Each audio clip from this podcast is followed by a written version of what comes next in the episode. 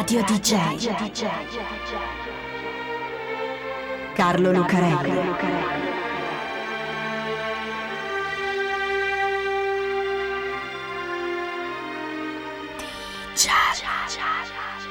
Carlo Lucarelli presenta Di Giallo, il radiodramma di Radio DJ. Salve a tutti, siete su Radio DJ, questo è Di Giallo, io sono Carlo Lucarelli, qui assieme a Fabio B per raccontarvi un'altra strana vicenda che viene dalla metà oscura delle cose, del mondo e della storia. Perché c'è gente che a passare alla storia in un modo o nell'altro non ci pensa proprio, anzi. Poi però succede qualcosa che si intreccia a qualcos'altro ed ecco che uno si trova su Wikipedia col nome in blu che puoi cliccarci sopra, quando magari la propria vita preferiva tenerla nascosta, anche perché faceva qualcosa che era meglio non finisse sui giornali. Ecco, questa è una storia così, perché questa è la strana storia di Kristen Killer, la ragazza che fece cadere un governo. C'è una bella foto che racconta Kristen Killer. Ora, lo abbiamo già detto altre volte, siamo in radio, si sente solo la voce, chi c'entra una fotografia che non si può vedere? Ma non importa. Le foto si possono anche descrivere, soprattutto se sono particolari come questa, che è anche una fotografia molto nota e che poi si può andare a cercare per vederla al di là delle mie parole. Ci sono anche molte star della musica e del cinema che si sono fatte fotografare così. L'ha scattata un fotografo che si chiama Lewis Morley nel 1963. È una foto in bianco e nero, con uno sfondo molto scuro, sul quale c'è una ragazza nuda. Sta seduta a cavallo di una sedia da ufficio girata al contrario, i gomiti appoggiati sullo schienale che le copre davanti fino al seno, le gambe nude che escono ai lati della sedia e il mento sulle mani. È una bella ragazza, anzi una bellissima ragazza, che ti guarda con un'espressione molto sensuale e molto sfrontata, i capelli neri che le scendono morbidi fino alle spalle nude.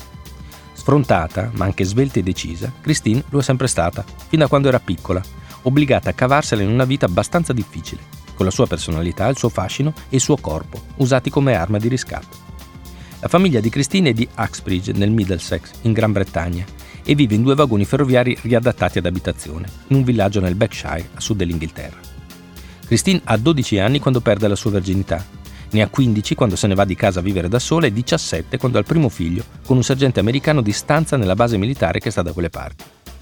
Il bambino nasce prematuro e non sopravvive. Siamo negli anni 60 e la medicina in questo campo è più indietro di oggi. A Londra, dove Christine si è trasferita, fa la modella in un negozio di abiti di Soho, quelli sono gli anni 60, appunto, gli anni della swing in London, gli anni della musica e della moda. Christine indossa le sue minigonne e i suoi abiti optical in bianco e nero, poi si stanca e trova un lavoro in un bar come cameriera. È lì che la nota Percy, un amico della sua coinquilina, che ha un locale a Soho e la prende a lavorare con lui. Soho è un quartiere popolare anche un po' malfamato, il quartiere della vita notturna londinese, ma anche di quella che allora veniva considerata trasgressione. Siamo nella swing in London, appunto, tutto è permesso. Il locale di Percy, il Murray Cabaret Club, è un topless bar e quello è il lavoro di Christine, servire i clienti a seno nudo. E non solo quello, perché Christine continua a lavorare anche dopo l'orario di chiusura del bar, come squillo.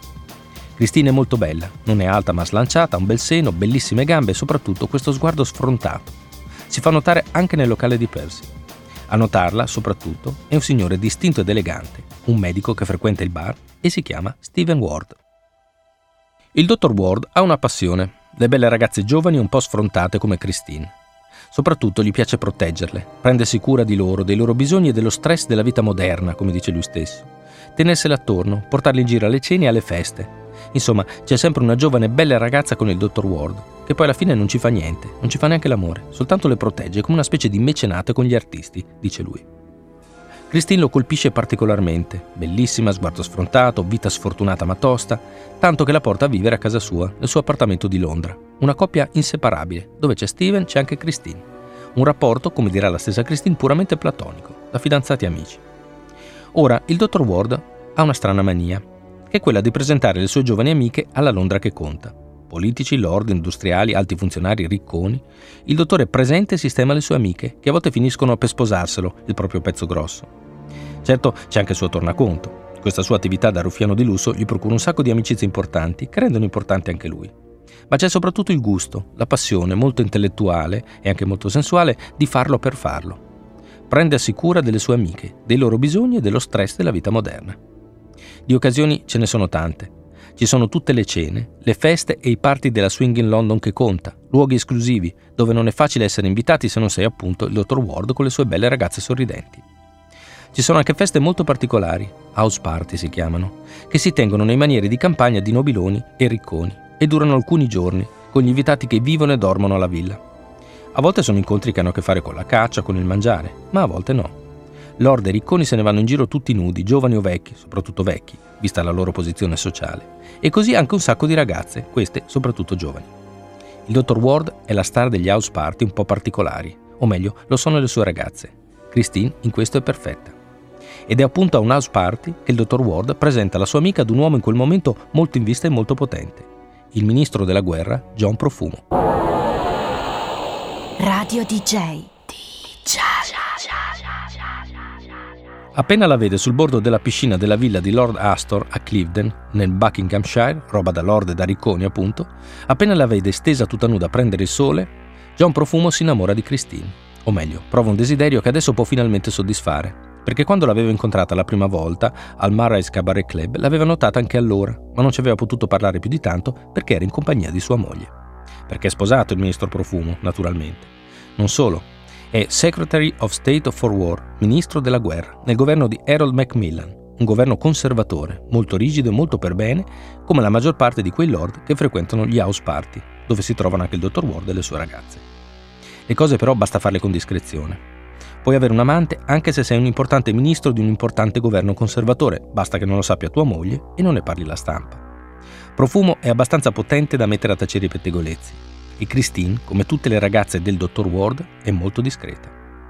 Così il ministro comincia ad uscire con la ragazza dallo sguardo sfrontato, se la porta in giro, se la porta a letto, le fa un sacco di regali e dopo qualche settimana la molla.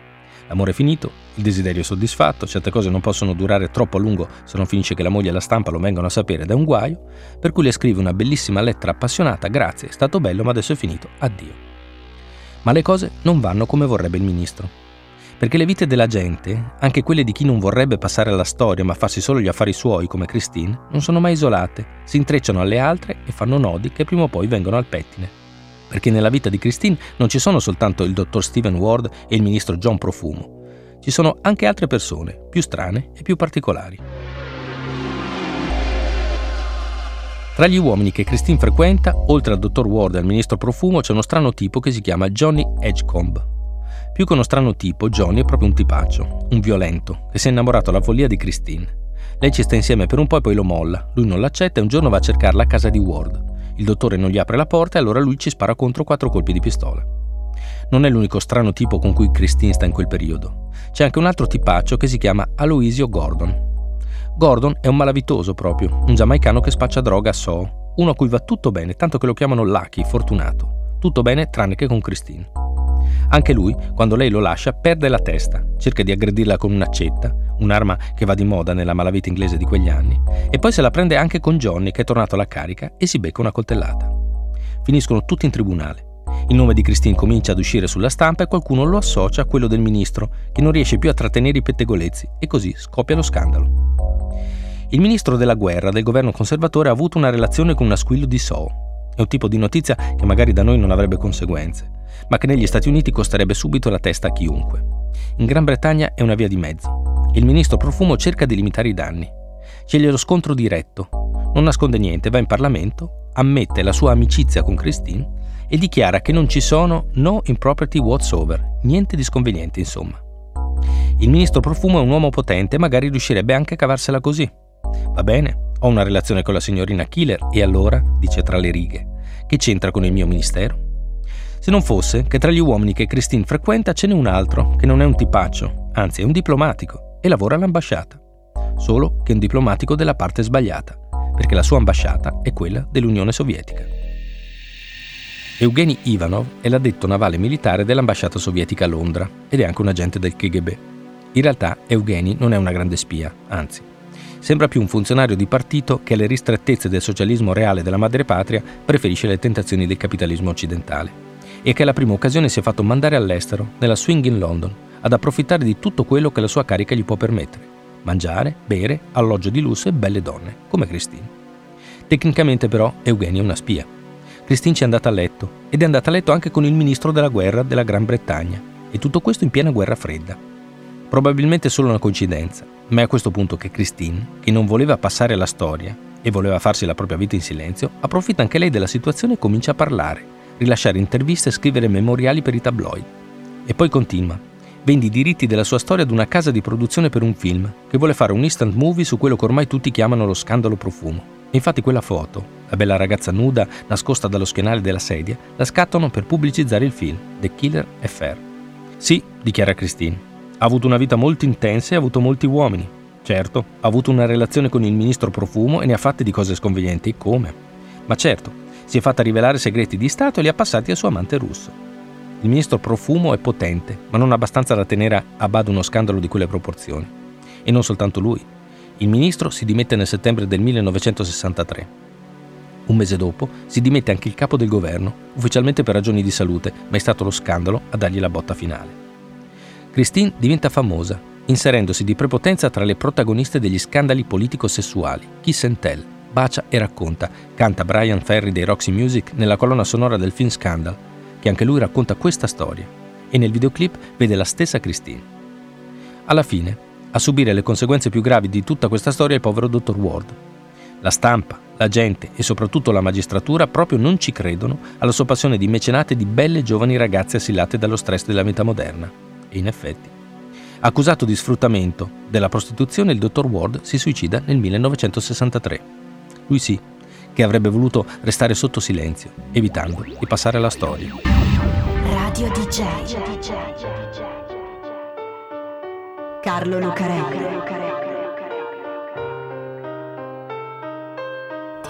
DJ.